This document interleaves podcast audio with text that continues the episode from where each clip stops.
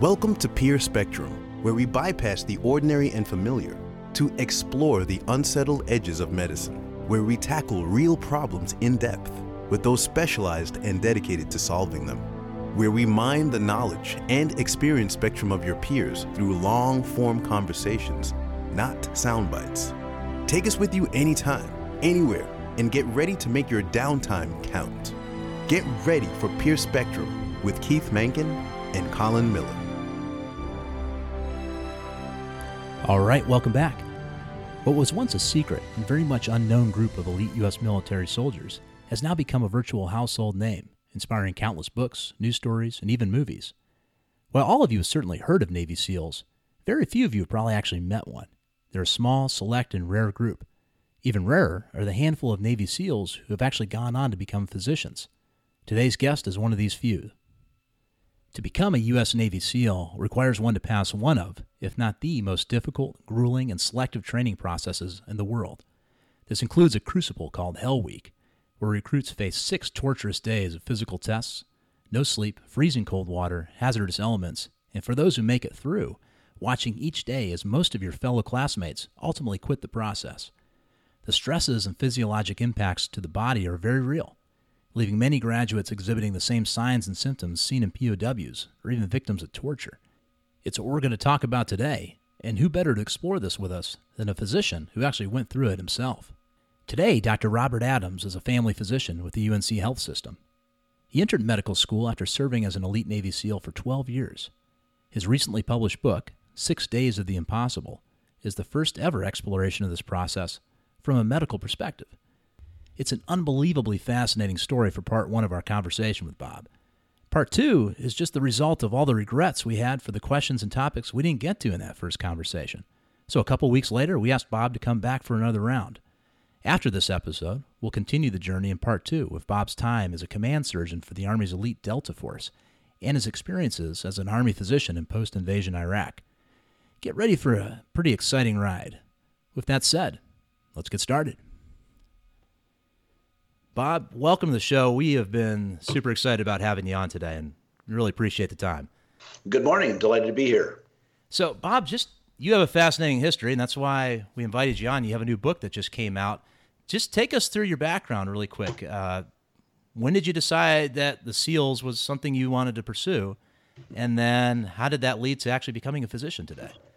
Well, 1967, Reader's Digest published an article announcing the existence of the Navy SEALs. It had been a secret organization since 1962. I was a junior in high school at the time, and I said, "Oh my goodness, I finally found a goal in life." That's where uh, I, I started my plan. Went to my father, who's a Naval Academy graduate, and said, "How do I get into the Naval Academy? If I'm going to be a SEAL, I might as well be an officer." And uh, the, the rest is history. I ended up going to the Naval Academy, uh, where they had never even heard of SEALs by the time I got there. Spent four years there, went to Navy, uh, did not get it, an opportunity to, to choose SEAL training directly from the Academy. There were only five slots available, and they're handed out by class rank, and mine wasn't high enough to grab one of those first five. So I ended up on a destroyer in San Francisco, spent a year and a half there, applied to, to for SEAL training from the fleet was accepted and went through SEAL training in San Diego, Coronado. Uh, right after that, spent 12 years in the SEAL teams and um, switched to the Army to go to medical school. And I'm often asked, why did you switch? My father is Naval Academy. And my grandfather was superintendent of the Naval Academy and a three star admiral. Mm. Uh, my great granddad was a West Point graduate, however, and my great great granddad was commissioned by Lincoln in the Battle of uh, Gettysburg. Uh, wow. So I've got a long career history. But interestingly, I. I uh, but you didn't feel any family pressure, did you? No pressure at all. there is a long history of um, military service, but and, and academy service. But when I applied to the Army and the Navy for uh, a scholarship, the Navy offered me a three-year scholarship. The Army offered me a four and I went, put on my dress uniform. I just made commander in the Navy, went up there and said, Hey, I'm going to med school. Make me a Navy doctor. And they said, Nah, you don't qualify. So I said, All right, sir. I hope we serve together one time. in the future, but when we do, I'll be in a different uniform. I had two children at the time, and med school's expensive. Yeah. So ended up uh, did my residency in Washington State, went to uh, Fort Bragg for my first assignment, and ended up arranging to stay there most of my career, minus a uh, tour in Iraq. Yeah. Did you um did you take any heat for switching over from your buddies? Did they uh, uh, kid you about the fact that you switched over to the Army, or? Oh, of course. Or, or your um, family, for that matter. well, family is an interesting piece of the pie. When I decided to go take the Army scholarship, I uh, went to see my grandfather, the three-star admiral, hmm. and said, "Granddad, I just need to let you know, as the patriarch of the clan, that I'm going to accept an Army scholarship." His response to me was, "You do remember, grandson, that my father and my wife's father were classmates at West Point." Oh, there so we go. You're just you're just bringing the family full circle. So there but, we go. Now, was this the same grandfather who actually put up a little resistance for the formation of the SEALs to begin with? Exactly. Vice Admiral William Smedberg was uh, chief of naval chief of naval personnel when Admiral Arleigh Burke was the CNO, uh, chief of naval operations, and that's 1960 when the Navy first started trying to decide if it could field a SEAL team at Eisenhower's request. And he was adamantly opposed to the idea, didn't want uh, the Navy to do special operations, said, give it to the Army, they already have Green Beret. So Granddad worked his hardest, but uh, bless Admiral Burke's heart, uh, he won out in, in 1962. Kennedy signed the authorization for the Navy to have a SEAL team. Hmm. So let's take a couple steps back here. We're going to get into your training, particularly Hell Week. I mean, that's what your book was about, and it's interesting because it's from the perspective of a physician looking back now. And when you and and your other you know classmates at that point were going through this training, they push you to an extreme level that's really seen in no other area of society, and maybe a few militaries around the world. And it's an interesting book, but when you look back at starting, uh, you're right out of the Naval Academy. This is towards the tail end of Vietnam. It's a difficult time for our country. And you have your grandfather who wasn't really uh, too thrilled about the idea of having this program in the military. There's a lot of reasons not to do this. What was the driving force, most of all, at that age and that time, to take up such an incredible challenge? Well, in your youth, you don't make logical decisions as much as you make emotional decisions. Right. And I had always been a uh, snorkeling fanatic. I I enjoyed the water. I'd been stationed uh, with my dad to Pensacola, Florida, and I knew sailing. And I and I was uh, uh routinely out there spearfishing for for food. And uh, when an opportunity to go to a job that involved uh, swimming and running and blowing things up. Uh, it just it was an emotional. Oh my goodness, they're really going to pay me to do this. So that that's where I went. There we go. So, um, was there? Uh, I mean, obviously the the whole um, nature of the seals is some secrecy and secrecy about the training and everything like that. Um, did you were you able to get some idea of what the training was going to be? Or if not how could you possibly prepare for what you were heading towards? Um, as you were actually saying okay i've been accepted now or at least i've been accepted into training now i have to move forward.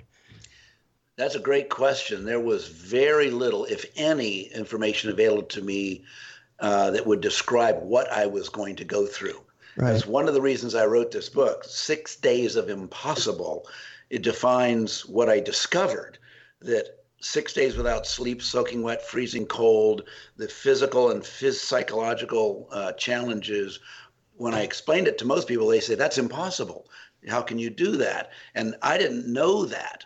Uh, so you would hmm. think the failure rate would have been higher back then than it is now, but the but the fact remains that about 20 to 25% of everybody that goes through SEAL training will graduate.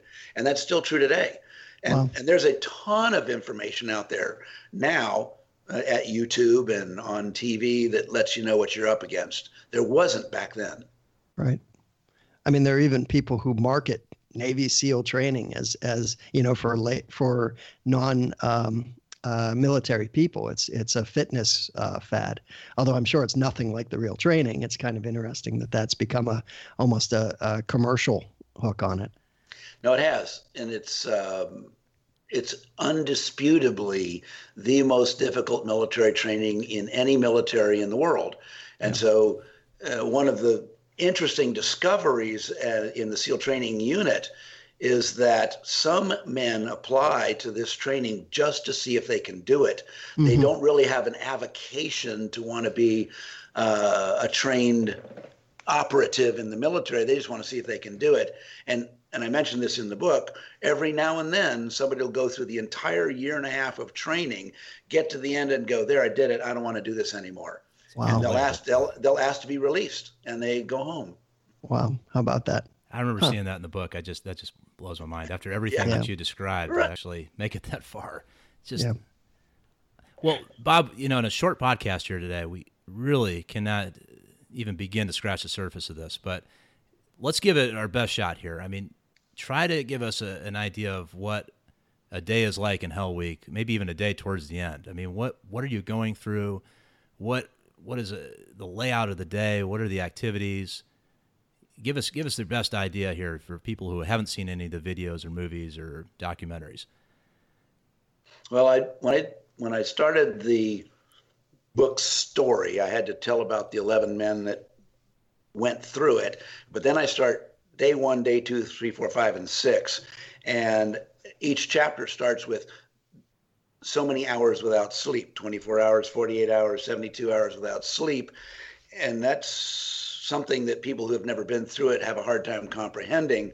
But it begins at midnight on a Sunday night, and the world that you are in in the barracks explodes with uh, flashbang grenades, automatic weapons firing, brass uh, shells bouncing all around, screaming, yelling, fire hoses going off outside. And that is designed to scare the snot out of you. It works really well. Uh, we're all sitting there in bed knowing it's coming, and then it, it off it goes. And we know it's not going to end for six more days, but it uh, it's it's designed to push you to uh, physical and emotional limits that nobody's ever experienced before. So instructors will change on you every eight hours during that 24-hour period. Each day being a you know one more step in a in a very long, almost incomprehensible process. Nobody's ever done this that's done anything like it before but you're kept freezing cold. Now, ours was a winter class, but even in San Diego, summer classes, the water there is is in the 50s and 60s, so it's always cold.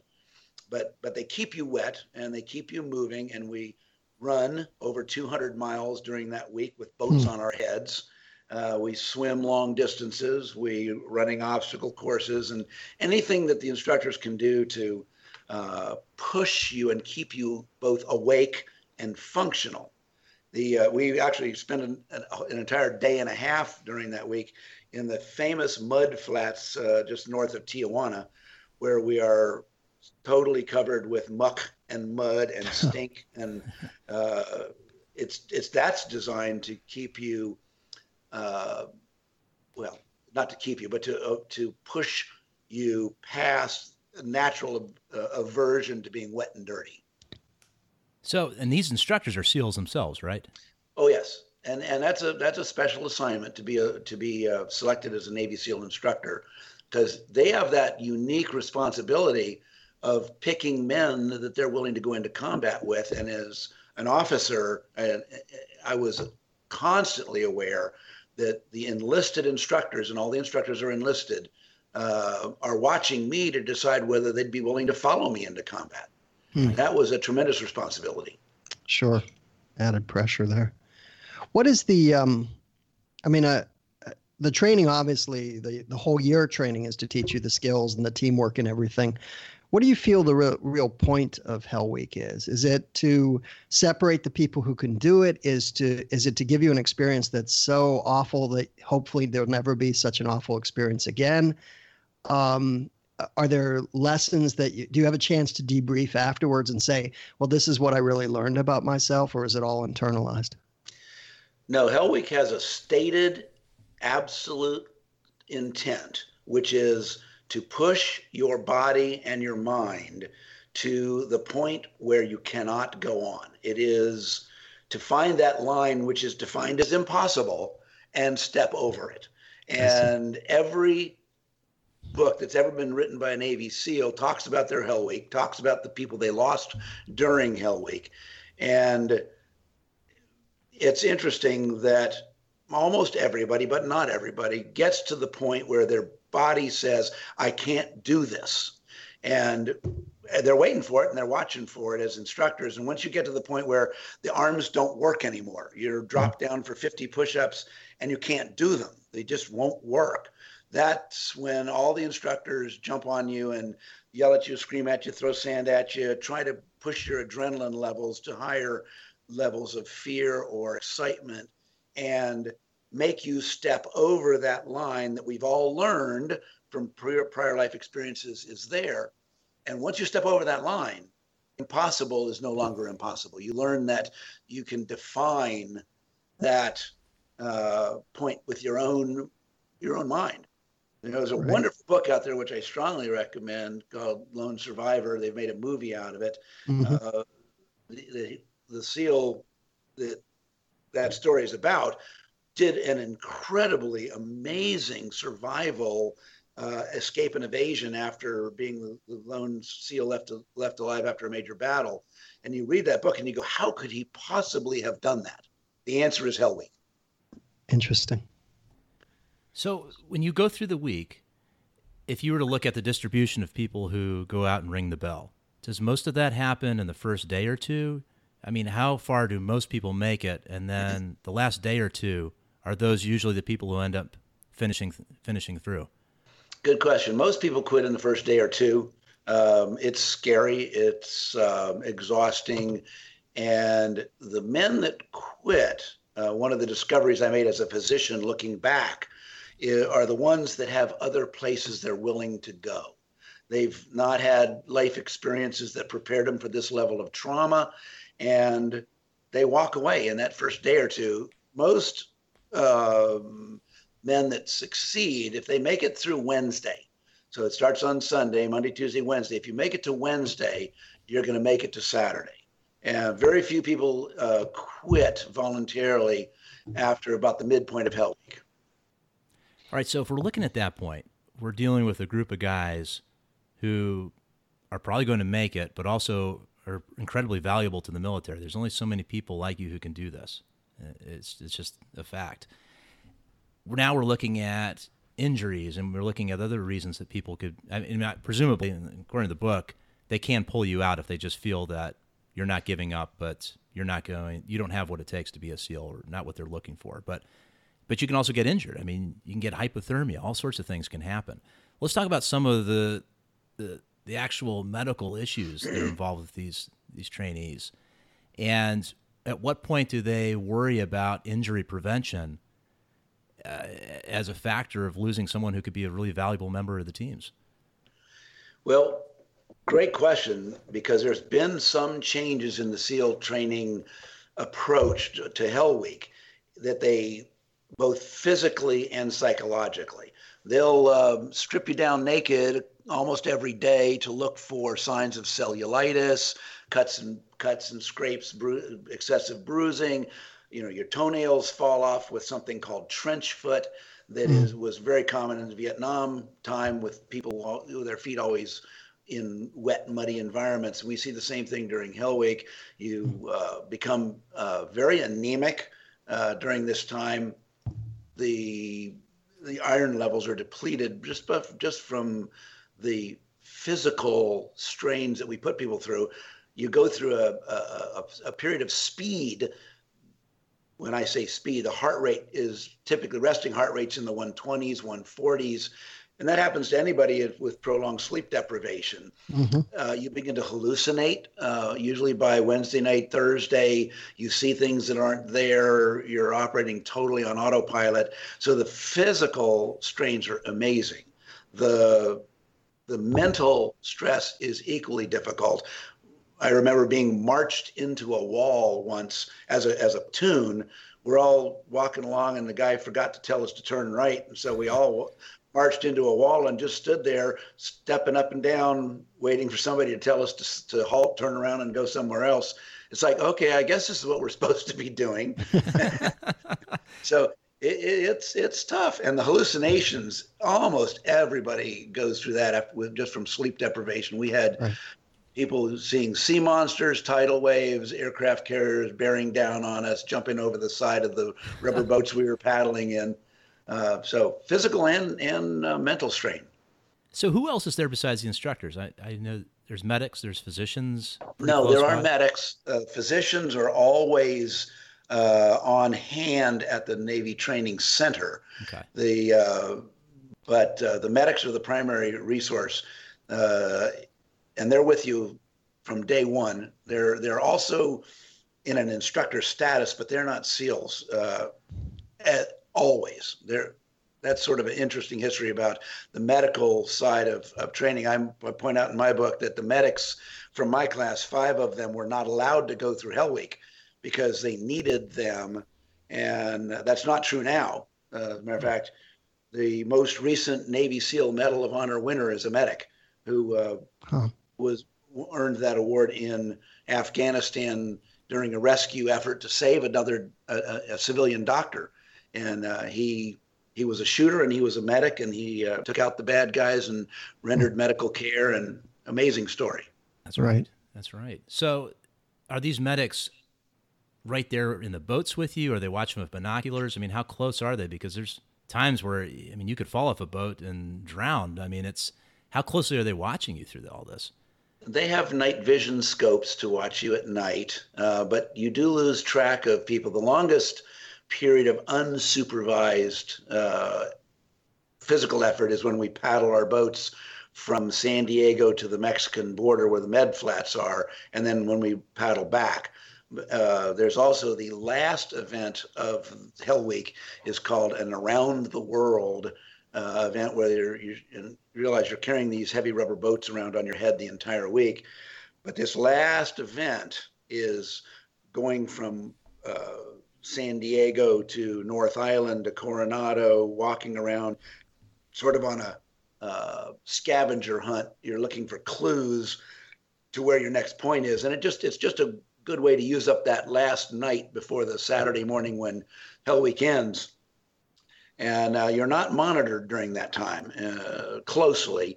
They uh, they they let you go on your own, and they trust the officers and petty officers in charge to take care of their men. So it's uh, it's it's not it's you're allowed to cheat a little bit. Uh, and, that, and that's a favorite thing. People will bury uh, Snicker bars in the sand dunes and have the wives come out and bring them pizzas, uh, which we did during our class. They'll find a place where they can hide in the in a shadow and take a 10 minute nap. Uh, and you're allowed to cheat, but if you get caught, you're uh, you pay the price. Right. What's the average calorie intake for a, a trainee? Oh, it's huge. It's huge. I, I don't. I I, want to say well over five thousand calories a day. The uh, the training now has four meals a day: breakfast, lunch, dinner, and then midnight rations, which without which I don't think the body uh, would be able to function. And that's one of the things they discovered. You you there are military training such as ranger training where they uh, they do let you get to starvation states, but be, when you add the cold and the physical exertion and the lack of sleep that the uh, SEAL training is, without calories, the brain would just stop. And right. uh, I tell the story of one of my classmates who fell asleep during midnight rations, and by the morning he was dysfunctional. He couldn't even, uh, we couldn't get him to chew his food, so he ended up being pulled, given IV fluids, and and chose to return and uh, continue, which was amazing to all of us. But, but he was he was a tiny guy. He weighed 137 pounds and huh. uh, wow. was was all muscle. But when uh, when you don't have the calories and the stored fat to keep you going, you're gonna stop. Yeah. Do they gauge things like weight during Hell Week and things like that? Do you do you get? I know you get inspected, but do they also watch your weight and and things?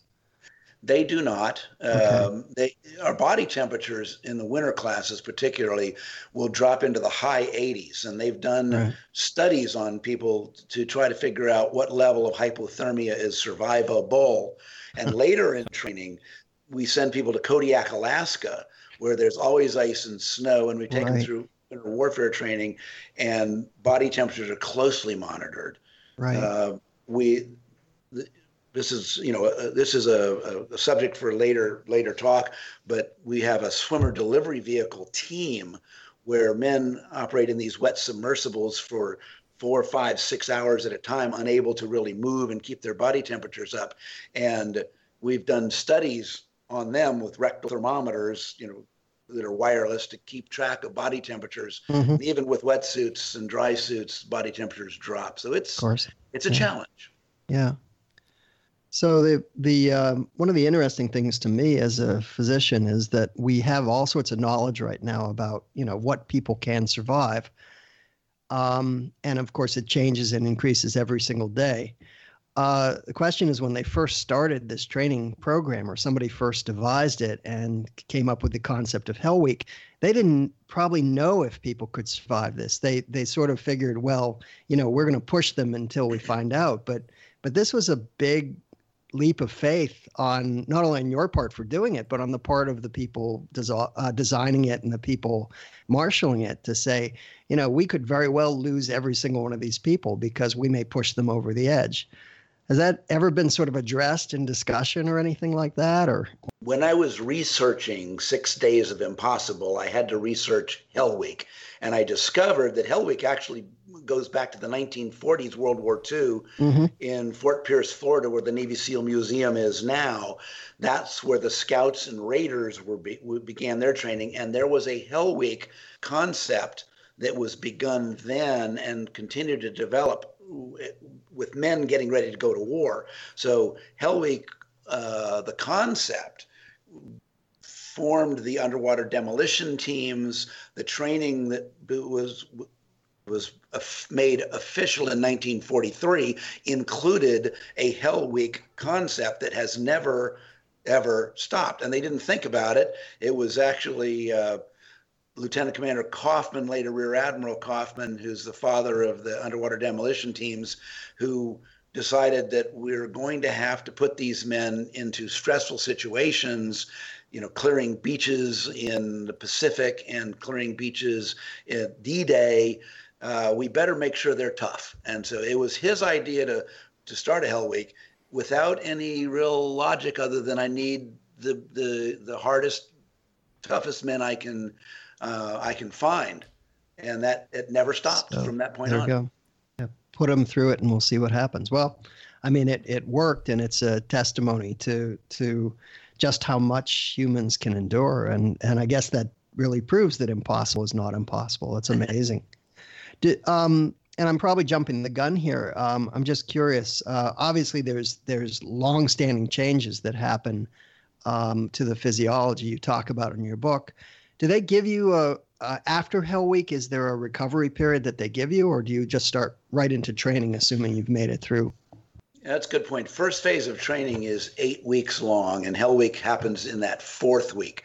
So the following three weeks of first phase tend to be much less demanding physically uh, in order to get you to recover from that event. The, as I said, not only do we think you're anemic? We know you're anemic. Your iron levels have dropped considerably. Right. Um, right. We tried to donate blood in our class as a as a nice thing to do after the Hell Week, the week after, and the, the Red Cross rejected every single one of us because sure. we put they tested our blood and we didn't have any iron in it. So it's nice. Thanks for cool dropping by, yeah. guys. We can't take your blood. Right. So uh, we the, the the following three weeks after Hell Week become uh, more swimming, more running, more stretching, uh, much more positive rebuilding efforts, more classroom time after that. Because the second phase is your dive phase now, and they need you in good shape for that. Right. Water, wetsuits. Of course, the yeah. third phase is uh, land warfare and weapons and demolition training. So by the time you get there, you're still in a, you're still a trainee and you can be dropped at any point in time during the first six months of basic training. But uh, they do give you a recovery period. Okay. Now, the uh, former academician in me wonders, are do they use data from like the Hell Week recovery and things to determine what the what the best recovery period is? I presume, um, and without you necessarily revealing details, I presume a SEAL team will go off on a mission and then will will depending on the the what happens in the mission, they may need a recovery period. Um, do they look at Hell Week and say, well, I know uh, we know it took them this long for full recovery from this, so we can give them this long for the recovery? Is that part of the process? Not really. The uh, there's been a number of studies done with tracking hypothermic effects, uh, and we, we we do have a uh, a reference manual now that, that, tells the instructors how long they can keep people in cold water. Uh, but it's and there's periodic uh, medical studies that have been done, both physical and psychological uh, efforts to determine why only 20 to 25 percent of the men who go through Hell Week finish it. And I think that's probably one of the key points that I um, researched and discovered in the book, it's not uh, your physical ability or your uh, mental ability that gets you through Hell Week. It's prior life experiences that have already tested you that gives you the ability to keep going. Interesting. That, that's a major discovery on my part that has never never really been actively discussed. And I've I've got some uh, Navy SEALs in uh, training environments that are reading this with great interest, trying to figure out how did we take Dr. Adams' discovery and apply it into the screening process. Mm-hmm. So I, I, I was going to say, I know I was watching one documentary about the Green Berets, and they did have psychiatrists or psychologists there during part of the, the training phase, just either taking notes or, or making observations. Is that a part of this at all, or is it still Hell Week is the only determining factor of who really can become a SEAL? Well, psychologists and uh, have been a part of Navy and Army uh, command staff for a number of years. It wasn't there in 1943 when the UDT teams were formed. It wasn't there in 1962 when the SEAL teams were formed. That's a much later uh, addition when, that has a lot to do with the rapid development of modern warfare. Mm-hmm. The, if we're going to put people into these situations we, and, and ask them to do things that they can't talk about for 50 years, we better make sure that they're safe and capable uh, to operate in these environments in very, very dangerous and internationally sensitive situations. So they're there uh, and they're uh, available to evaluate people where the stress gets too much, or a, an instructor might think, I don't know if this is this is a guy that I want to follow into combat with, and the psychologists mm-hmm. will, will, get involved. And and by the way, life stresses are, are don't go away just because you chose to go to Navy SEAL training. You right. still have to deal with uh, failed marriages and children uh, that want to do drugs, and there's another that's another role for the psychologist in these special operations units. Yes, since we brought that up, uh, um, you mentioned in your book you guys took vitamins, and I'm assuming this is just basically GNC level stuff, you know, multivitamins and you know supplements. But there have been, I mean, just like Olympic athletes or professional athletes, there's always the temptation to look at performance enhancers. Do they test for these during training? Um, you know, have people ever? I, I do believe there's one instance where someone was taking something and led to a you know a medical issue. But tell us more about that. Well, as we mentioned earlier, there was a death during Hell Week. Uh, it was congestive heart failure death from an officer who was using ephedrine and creatine to improve his performance, or so he thought. But uh, as I discovered later in Delta Force, when we, the same thing was happening, Fort Bragg was losing four or five soldiers a year to hyperthermic deaths wow. from the use of these supplements because right. they the, these creatine and ephedrine in combination is extremely dangerous and was quite popular with the bodybuilding world. But yeah. when you when you go for a run on a on an average humid day and you can't sweat because of these uh, supplements your body temperature will suddenly shoot to 108, 109, and die, and you're unrecoverable. That's what that didn't happen to our uh, officer that died during SEAL training in the 90s. It uh, it caused a congestive heart failure because you can't sweat and your cells retain water, which mm-hmm. is what your lung does and what your heart does. And interesting, I was at Delta Force at the time when this happened, and I heard about it. Happened to be scheduled to go to San Diego to talk about the dangers of these these drugs to the SEALs, and uh, the admiral there was Admiral Eric Olson, who later went on to be our first four-star Navy SEAL, and he was my classmate at the Naval Academy. He invited me over for dinner, and I said, "Hey, Eric, I, I got to tell you, I'm pretty sure I know what killed your your your boy." And he said, Well, they did an autopsy, Bob, and, and they don't know. And I said, Well, let me ask you this Was he coughing up red, frothy blood? And uh, did you find creatine in his locker? And his, his eyes went wide and he says, Yeah, both. How did you know? I said, Because we're seeing that at Fort Bragg from people using these supplements. So his next question to me was, Well, I'm the admiral in charge. What do I do? And, I, and I, I, am very proud to say that the, my recommendation was enacted immediately. I said, Admiral, you need to ban these uh, substances from SEAL training. And to this day, because of his declaration uh, and prohibition, you may not ever leave the country and go down to, to Mexico, or you'll be released from training because that's where you can buy illegal things, get really testosterone injections, or mm. drink, drink cobra venom, or whatever you think is going to make you better. And, uh, and are they doing blood and urine tests during training as well to just ensure that? They they do not do blood and urine tests, but they do uh, daily inspections of okay. the lockers. I mean, you're very closely sure. monitored, and uh, they do they they inspect the lockers, and you're allowed one uh, Motrin and one multivitamin if you request it during training. That's it. Wow, that's that's fascinating. It really is. So so just to recap here, I mean, we, you know we know their uh, you know the iron levels are depleted. What kind of research is usually being done here? Is it every class that comes through? Are there just studies that are ongoing? You know, how much is monitored throughout the process? Because I, th- I would imagine that the military does want to continue to refine these programs. The better they can make them, the better they're going to be at identifying people and training people who who do this kind of elite work. I mean, what kind of research is ongoing right now?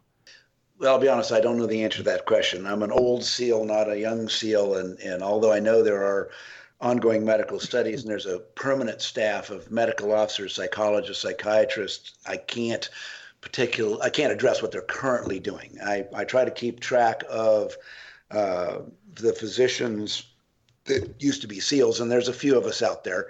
Uh, one of which is Frank Butler, who's been very involved in the special operations research and has rewritten the guidelines for combat trauma training. And when I was with Delta Force, uh, I, we rewrote, we, we tested some of the advanced um, combat uh, related medical care that we can give. But I don't know that I could I could accurately answer that particular question. That's okay.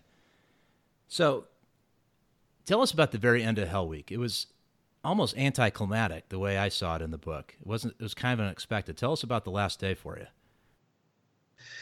Well, for me, it was different uh, because I was one of the six men that was released before that round the world event happened. Uh, you're told all during Hell Week that one boat crew will uh, will be awarded an early release from Hell Week. So we happen to be that boat crew. Um, I love I love telling the story that boat crews are chosen chosen by height, and hmm. um, and I knew that. And so when they lined us all up by height, and I knew there were seven men in a boat crew, um, I was probably the eighth or ninth tallest person in my class, but I ran I ran up forward in the line and stood in position number seven so that the guys with me were the biggest, strongest guys, and the uh, instructors saw me do it but didn't stop me, and I, I, ended, I, ended, up with the biggest, toughest guys. And our boat crew uh, lost some of those men during Hell Week, but when it was all over, I got secured at midnight. Uh, well, no, it was about 2 a.m. before our official release the following morning, about 7 a.m.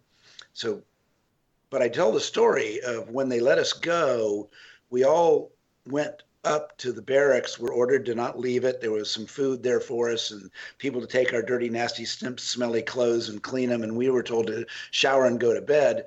But we had been so cold for so long that the sh- showers were excruciatingly, you know, hot. But we, so we would turn on all the spigots high and stand in the steam and, you know, try to let our body temperatures come back and let the shivering come back because you'd almost suppress the ability to shiver during this period of extreme cold. The physiologic, the medical fascinating effect was uh, all of our body temperatures set points had been had been reset.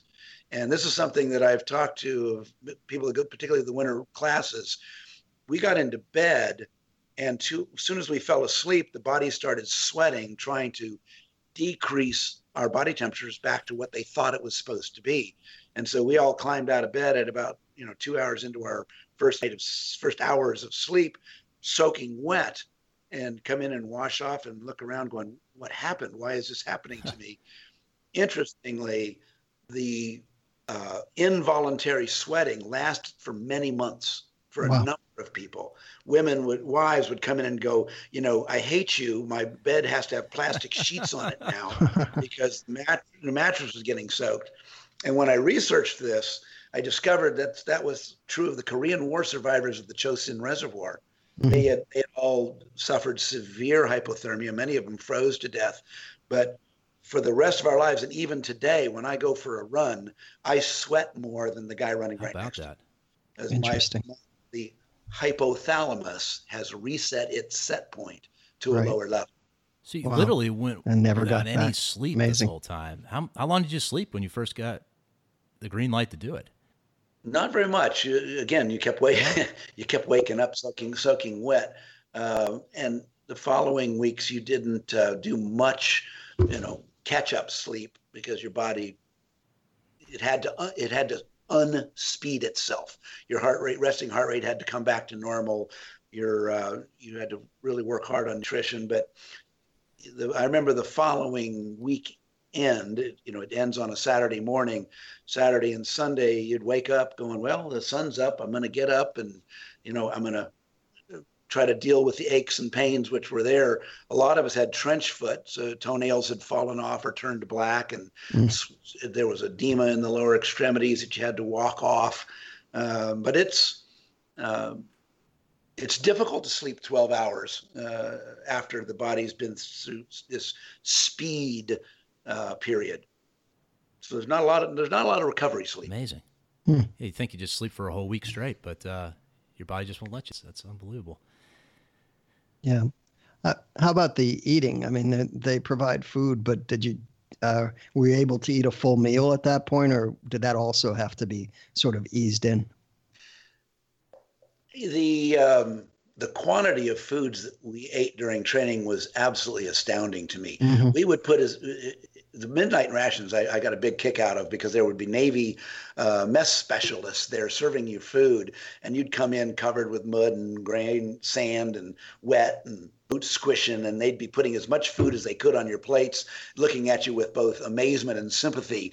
And you know, you'd have three three uh, Pepsis and a hot chocolate, and you know, you'd be sticking your fingers in the hot chocolate to try to warm them up, and drinking it sand and all, and you'd Hmm. put you'd eat as much food as you possibly could hold to the point where the food was backed up in your esophagus, and you're swallowing to keep it there. And then an hour later, if you haven't thrown up some of it, uh, you'd be starving again. I want more. If I want more food. You know, Wow. it was it was amazing to me how much food we would eat, and that that continued uh, for for some weeks after. You know, training doesn't get easier Right. after after Hell Week. It's still training, and so you eat as much as you possibly can every time you eat. Interesting. So moving into training, um, I didn't know until I was actually talking to another former Navy SEAL yesterday as I was preparing for the interview today, and he was telling me how rigorous the academics are. I mean, there's so much that you have to learn. Um, give us an idea of some of the areas you were focused on besides just the physical fitness. Well, the demolition uh, work, the uh, in order to learn weapons and and uh, diving physiology. You have to learn all about what's going to happen to you in both uh, scuba and in mixed gas and in pure oxygen rebreathing. And there's a fair amount of math and physics that uh, you're required to do. The uh, the challenges are really difficult for people, particularly the enlisted men that have come right out of high school. Some of which, you know, weren't the great greatest academicians. They went through uh, they went through their time uh, and their challenges in life where school wasn't their favorite part. Hmm. I had a, I had 17 men finish Hell Week in my class, but only 11 ended up graduating, and we lost a few of those 17 that had made it through Hell Week to academics. They couldn't pass the the diving physiology tests. But it's wow. it, it's a challenge. Yeah. So what happens next? I mean, how long is the training, and then when are you assigned to a team, and where where does your career begin after the training? Well, the basic training, what we call BUDS, Basic Underwater Demolition SEAL Training, is 26 weeks, six months long. And when you graduate from that, you're given a graduation certificate, but you can't put on the Budweiser insignia, which is what all SEALs, you know, aspire to, is that big gold uh, eagle holding a musket and a, a trident. Uh, that comes a year later. It used to be six months later, but now you'll remain at the BUDS training area as a graduate of basic BUDS. And you will go through an additional year of demolition, advanced uh, parachuting, free fall and static line, weapons demolition, survival, escape resistance and evasion schools, jungle warfare, winter warfare, and the list just goes on and on it takes an entire year and a half of buds plus one year of training before you are able to stand in formation and put that uh, SEAL insignia on your uniform. That's when you're assigned to a SEAL team. And when you get there, you're assigned to a platoon as an officer or an enlisted man. And you'll go through an additional two to six months of platoon training before you deploy your first combat mission. Wow. Give us an idea of where you were. I mean, there may be obviously some things you can't talk about, but um, how much ongoing training was there? Maintenance of skills. I mean, what what is a I hate to say a typical day. There's probably not a typical day for being an SEAL, but give us a day to you know help, help us understand what your job was like. What when people ask me about what it was like to be a Navy SEAL, um, I will tell them without hesitation that it's the most enjoyable job I ever had and ever will have. I used to literally uh, regret going to sleep because I had to sleep eight hours before I could get up and do it again. and uh, it, it, it, was that much fun because how many jobs are there where you know you get to work out for two hours every morning as part of your job, and then you go off and you go scuba diving or rappelling or paddling or or uh, shooting uh, different types of weapons, and, and, there were so much, so many skill sets that you had to maintain that it was difficult to find enough time in a day to do it all. So uh, from that standpoint, it, it was uh, actually the best job I've ever loved, and uh, the demands were self-imposed once you're once you're there. You everybody tries to push themselves uh, to be as good as they possibly can be. The you know when I later went into the army, I had made commander in the Navy and the only time I, wore, I wore my commander's uniform was when I got sworn into the army as a second lieutenant. and, and, the, and, the, and the admiral, who, who was a Navy admiral who swore, swore me into that military health profession scholarship program said you know i always congratulate people when i bring them into these scholarship programs but i just turned a navy commander into an army second lieutenant and i just can't bring myself to congratulate you totally understand admiral but uh, but that that led me into a, a marvelous army experience and uh, where as a doctor. And of course as you all know residency training is its own has its own demands. And uh, i did my my medical school at wake forest university three-year residency at madigan army medical center in washington state. Uh, mm-hmm. was first assignment was back to fort bragg. And the oh, by the way, to that story is 45 days after I arrived on Fort Bragg, having just been recertified in static line and free fall parachuting because my Navy SEAL buddies there were taking care of the old doc that had arrived. Uh, I, I, I, received orders to go into lockdown to uh, be the the doctor on aircraft number one to invade wow. Haiti, and oh, uh, wow. and I launched with 3,582nd Airborne paratroopers only having been a doctor for 45 days, you know, as okay, we, we got to come right wow. back to that because that's. But I got to ask you something before we get there because I think we skipped over something. Sure. What made you want to become a doctor? Where did that come from?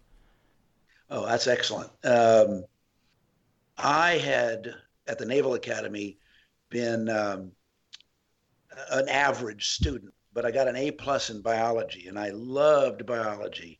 And when I would get in trouble, which I was very good at at the Naval Academy, um, one one or two times I had to uh, I had to go back on what is what it was I really enjoyed. And my biology professor was always there going, if you ever want to do something in the world of biology, you let me know because you're one of my favorite students. Mm. So what happened was uh, Vietnam and the post-Vietnam military became very, very poor. It was shrinking, uh, similar to what happened during Obama's re- uh, reign.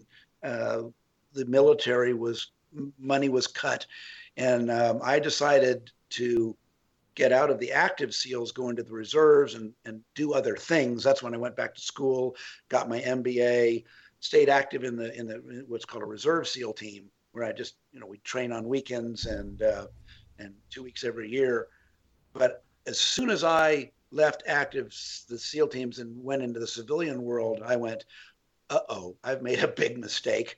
I want to go back and do what I was doing because the civilian world wasn't as much fun as I thought it was going to be. Yeah.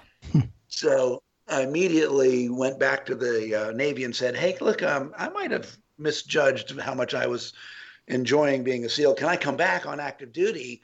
And they said, no, you can't and um, we, are drawing down the military. We're cutting back on our SEALs and underwater demolition teams. We don't need you. Stay in the reserves, and we'll call you if there's a war. I went, all right, fine. So I, I, got my MBA instead and went to work uh, working in for the Navy and doing some special operations research stuff, and disliked it immensely. So I went. I went to my wife one day and I said, I got to do something else. And the only thing that I ever loved was biology and I think maybe, even though I'm 30 years old, I want to go to medical school. So the it, it was it was just a logical choice, trying to find something that was as much fun as being a Navy SEAL. How about that? So, is and, it? I guess that'd be uh, the question. And was it? Yeah. Did you, did you find medical? I mean, it's certainly a challenge, much different kind of challenge. Was it uh, fun in its own way? Uh, give you that kind of a of a of a buzz the way being a Navy SEAL did? Yeah, it did actually. I, I was I was very surprised by how much I enjoyed medical school. I mean, I, I, I, I people don't think I'm serious when I tell them I went to medical school to learn what they teach in medical school. I didn't mm-hmm. go there to become a doctor. I was in my third year of medical school when it suddenly hit me that, hey, you know, when I'm done with this, they're going to call me doctor. Uh, it was like, oh, that comes with some responsibilities that I hadn't thought of. And even now, even today, as I'm practicing in, in, in the town of Knightdale, North Carolina, uh, people always comment that I'm the smiley doctor because I'm always smiling. I love what I do. It still it motivates me every day to get up and help other people and and, and be part of their lives and be a voyeur on the world around us. Uh, medicine has always fascinated me, and um, and I'll brag that I've won more best doctor awards than anybody in the uh, North Carolina area, which are patient nominated awards because they know I love what I do. Well, when you were back in medical school, did most of your classmates know about your background? Did they know who you were?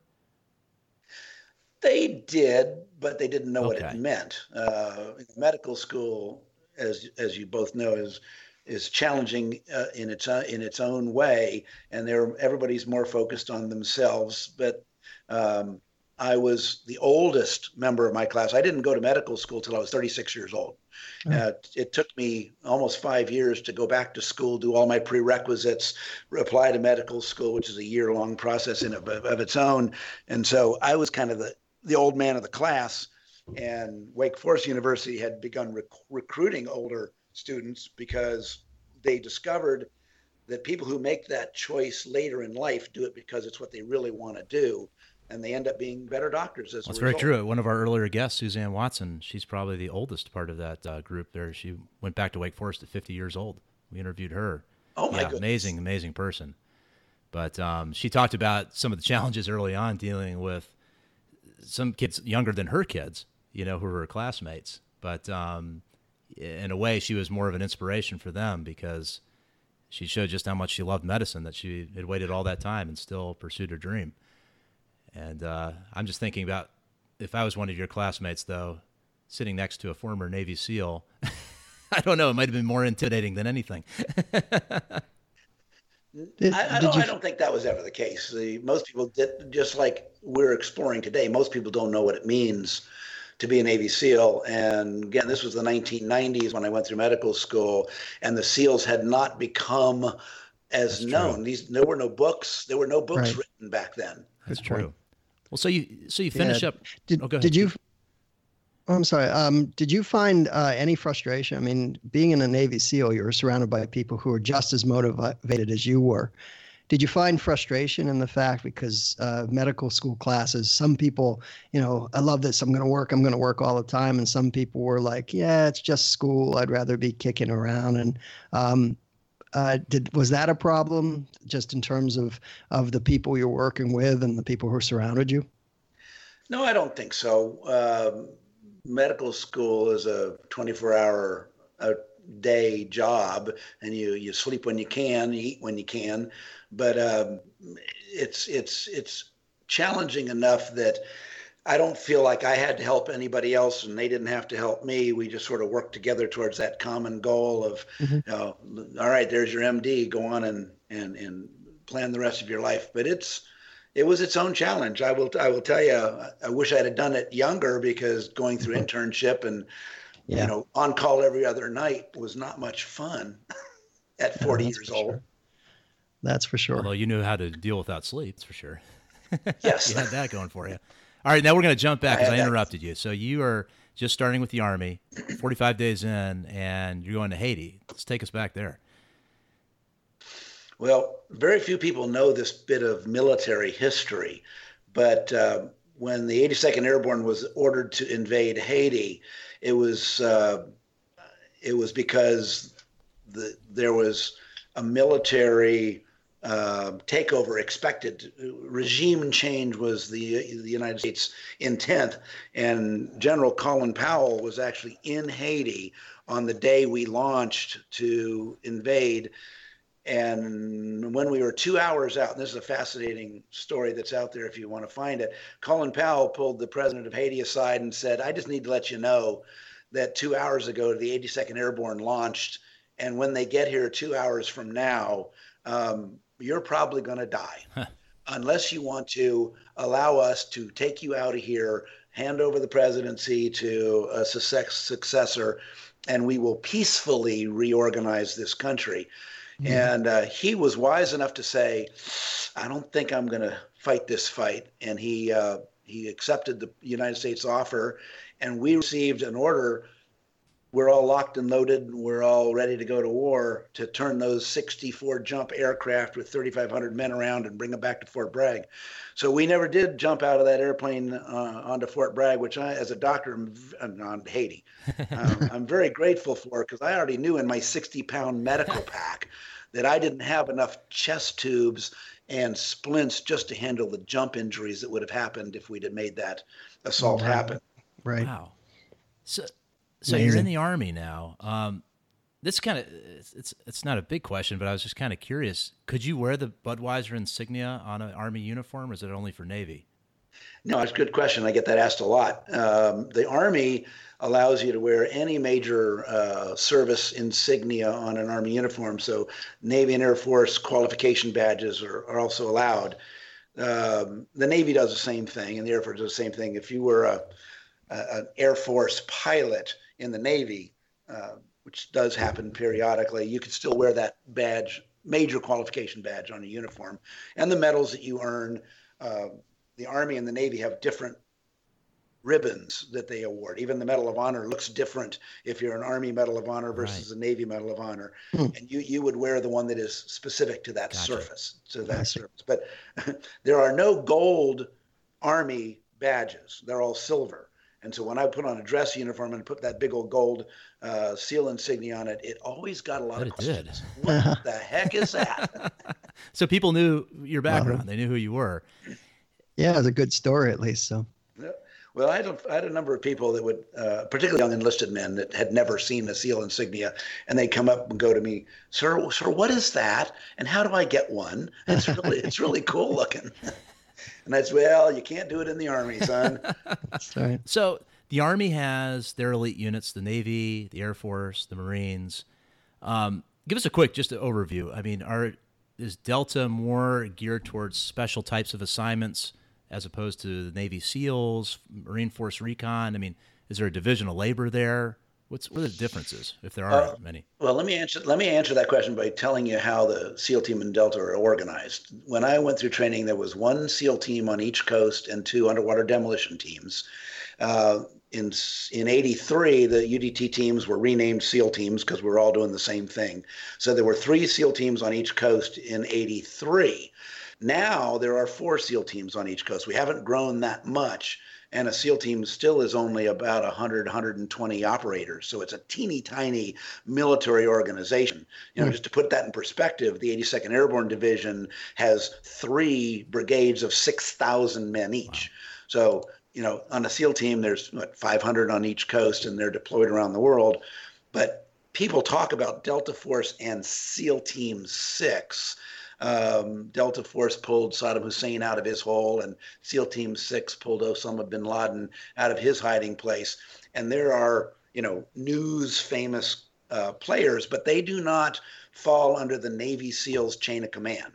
Comnav Spec War Group, the commander of the East and West Coast SEALs, take care of the SEAL teams one, three, five, and seven on the West Coast, and SEAL teams two, four, eight, and 10 on the East Coast. You notice I skipped over six because SEAL Team Six and Delta Force fall under the Joint Special Operations Command uh, that is the one that takes these specialized missions. If we're going to do a, a hostage rescue or we're going to do a um, takedown of an aircraft that has been ta- been been terrorist taken over. That's going to those jobs are going to go to the Joint Special Operations Command, and they're going to go to either SEAL Team Six or Delta Force, and and their support network. So it's a it's a fascinating organization. SEAL teams still do those all of those missions, but they're they're spread all around the world. Uh, we've got we've got SEAL operators in many many countries all around the world, Hmm. but but the newsworthy oh my goodness we're going to go find saddam hussein again those go to the to a, another another tier level of what are called tier one units So these tier one units, we know a few things that we've heard in the news, but there's probably a great deal we don't know. And when you were uh, in the army, um, you were I have to be careful how I say this because we were we were talking about this before, but you had some involvement with them. Um, maybe explain what you're allowed to explain about that. And these guys get injured just like anybody else, but um, it's a little different process for how they're treated. Give us an idea of what you're you were doing there. Well, my job at Delta Force, and I, am allowed to say that now that I'm not assigned to Delta Force anymore.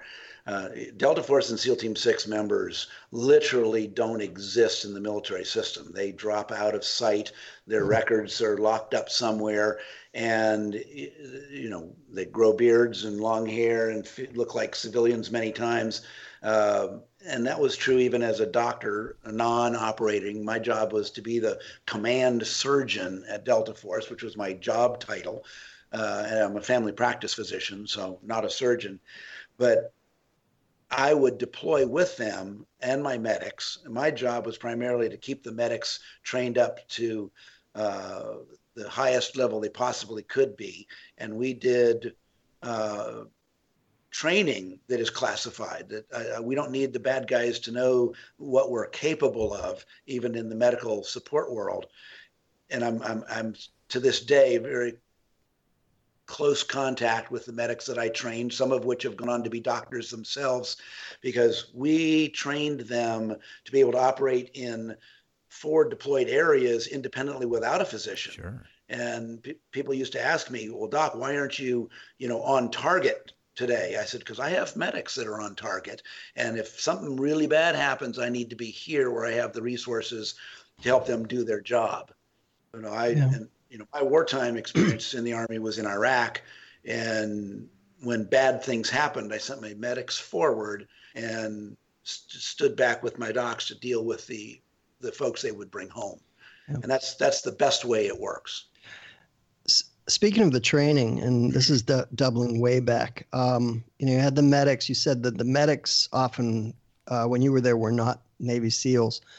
Did they train the SEALs on sort of um, self treatment? Did they train them how to deal with an injury, how to how to do sort of field type um, uh, care, so that they you wouldn't need to worry about having a medical staff on any of these missions? Excellent question. They didn't do that initially in the 70s, 80s, and 90s, but as the joint special operations, the tier one units happened, and more and more we had men in countries that didn't have a U.S. or, or uh, ally support, we had to start training our medics and our soldiers to provide care. And you know, I think I'm I'm very proud of the fact that uh, I was one of the initial docs tasked with that, making my medics good, but also making the men that they took care of good. So I trained the medics to train the soldiers in basic man care, take care of your soldier. And they, you know, they now make uniforms with tourniquets sewn into the right. arms and legs so that if there's an injury, you can you can pull your own tourniquet and save your own life. Uh, I one one very specific event when I was with the Army, Delta Force guys, the command surgeon came to me after this happened and say, Doc, thanks so much for training all of us because we had a, an event where uh, friendly fire dropped a 600 pound bomb on some Delta Force operators, Oof. and and the casualties, the most serious casualties, were actually the medics, and so the men who had been trained by the medics in man care saved the lives of the medics. Wow. And he came to me and said, Doc, you, I, I got to thank you for what you did. You trained the medics to train us, and we saved their lives. Wow. Amazing. That's a wow. That's a yeah, wow. That is definitely a wow. So last night we were doing a little quick audio check, Bob, and we were talking about some stories about some of these guys. I mean, their threshold for pain and, and recovery is a little different than probably the rest of us. Mm-hmm. Tell us a quick story. One of the two we were talking about last night when these patients showed up at your door. All right. My favorite one that I mentioned yesterday was uh, one of my operators uh, was doing a training exercise we use grenades called flashbangs, which is high intensity heat and explosion without the fragmentation. And he went to pull the pin on the uh, flashbang. It went off in his hand, premature detonation, mm-hmm. and blew his fingers off essentially. Um, and I get the call, Eagle down, and which is our code for your doc. I need you in the emergency room now. Somebody's been injured or killed. And I show up in the emergency room, and the nurse grabs me and says, Who is this guy? I said, What are you talking about? No, he's over there telling us about what happened to his hand and his four fingers are missing and his you know skin is macerated and he's not yelled at or cried or anything he's and i said oh well you got to understand these guys are made of different stuff and i walk over to the table and literally in a in a in a normal tone of voice he goes hey doc okay, here's what happened, the premature detonation, you know, I don't, you know, you think we can save this hand? And I'm looking at him going, you're burned, you're macerated, your bones are, are, are sticking out, and you're talking to me about it. Wow. So, you know, th- that is, he, you know, he knew had happened. Uh, a similar uh, event happened on the very first day I showed up in training at Delta. There was a training event that happened where a uh, a door breaching uh, uh, charge went off by accident because a flashbang grenade had had connected the circuit on the on the blast to a wooden door and it exploded in this guy's face and coated him from head to groin with splinters. Oh. And when I when I ran down there, first day I was there, first day, to see the guy. The medics had already gotten his his uh, clothes opened up, and they're saying, "Look, we got you know splinters in his testicles, we got splinters in his face. You know, uh, the eyes are both working. I, you know, gave me his vital signs." And I go, "Oh, okay." And I said, "Let's transport." And we get him to the clinic, and I said, "Start cleaning him up." And the guy looks at me, goes, "No, doc, not yet. They got to take pictures first. what? I need my picture taken of the blood and the gore because that's going to go on the platoon wall where all the other pictures of people like me are. Oh man! Oh wow! That's, and I look at him uh, going, "Seriously, who is this guy?" Yeah, quite quite different than your practice today, I'm sure. well, yes. with that said, Bob, we have gone over time quite a bit, which I don't regret at all because we're having a great time. I think this is this has been a lot of fun, but we do have to let you get back, and we appreciate the time. But let me ask you just uh, tell us a little bit about your practice today, what you're doing, and I got to know, like, before you get into clinic this, uh, in the morning, what's your morning uh, workout routine look like? Because I bet it's different than mine. no, I work out during my lunch break. i am a family physician in Knightdale, North Carolina, in a practice that I um, took over uh, 10, 12 years ago, and uh, got a I'm a very busy doctor just because over the years, a lot of folks have found their way to me. But um, I schedule an hour and a half lunch break in my day so that I can uh, go across the street to the pool and I swim to work out. And uh, I do a, I do a swim workout and take a steam bath, get all the germs off me, and turn around, come back. Oftentimes with a red face to start my afternoon. But that's my my chosen workout. I've got one bad knee that takes my running away from me. I did triathlons for many, many years, but uh, now it's just biking and swimming as my as my chosen workout. And do most of your patients know about your background? Is that something that comes up in conversation, or? The um, most of them do know that that I was. Uh, well, they all know I'm prior military, and I've got a couple pictures on the walls that uh, some of them take take a time to look at that indicates a military background but um, it's not something that, that we often talk about. Since my book came out, a number of them have bought it and read it and come back to say, "Oh my goodness, you did what?" so, so I am, I'm autographing an awful lot of books these days. That's great. Well, with that said, um, your book is uh, Six Days of Impossible. And just tell everybody quickly, Bob, where they can find your book and find more about you online. Well, it's at the Navy SEAL Museum in Florida. It's uh, here in the local bookstores of Raleigh, uh, but it's as it's a self-published book right now. Amazon and Barnes and Nobles and most of your online book retailers will get it to you if you need it, including Kindle, which is the way I read it. So uh, yes, thank you. But with that said, uh, Dr. Robert Adams, uh, it's just been a great pleasure having you, and I know you're starting the early work of a next book, so I'm going to ask you all ready to come back on again because we have a lot more to talk about, and we would love to have you back on to join us. Happy to do it. Thank you for your time. Thanks for joining us on Peer Spectrum. Please support the show by writing a review on iTunes and join the conversation at peerspectrum.com. Keep up with the latest episodes and share your ideas with us on Twitter, Facebook, or email at peerspectrum.com.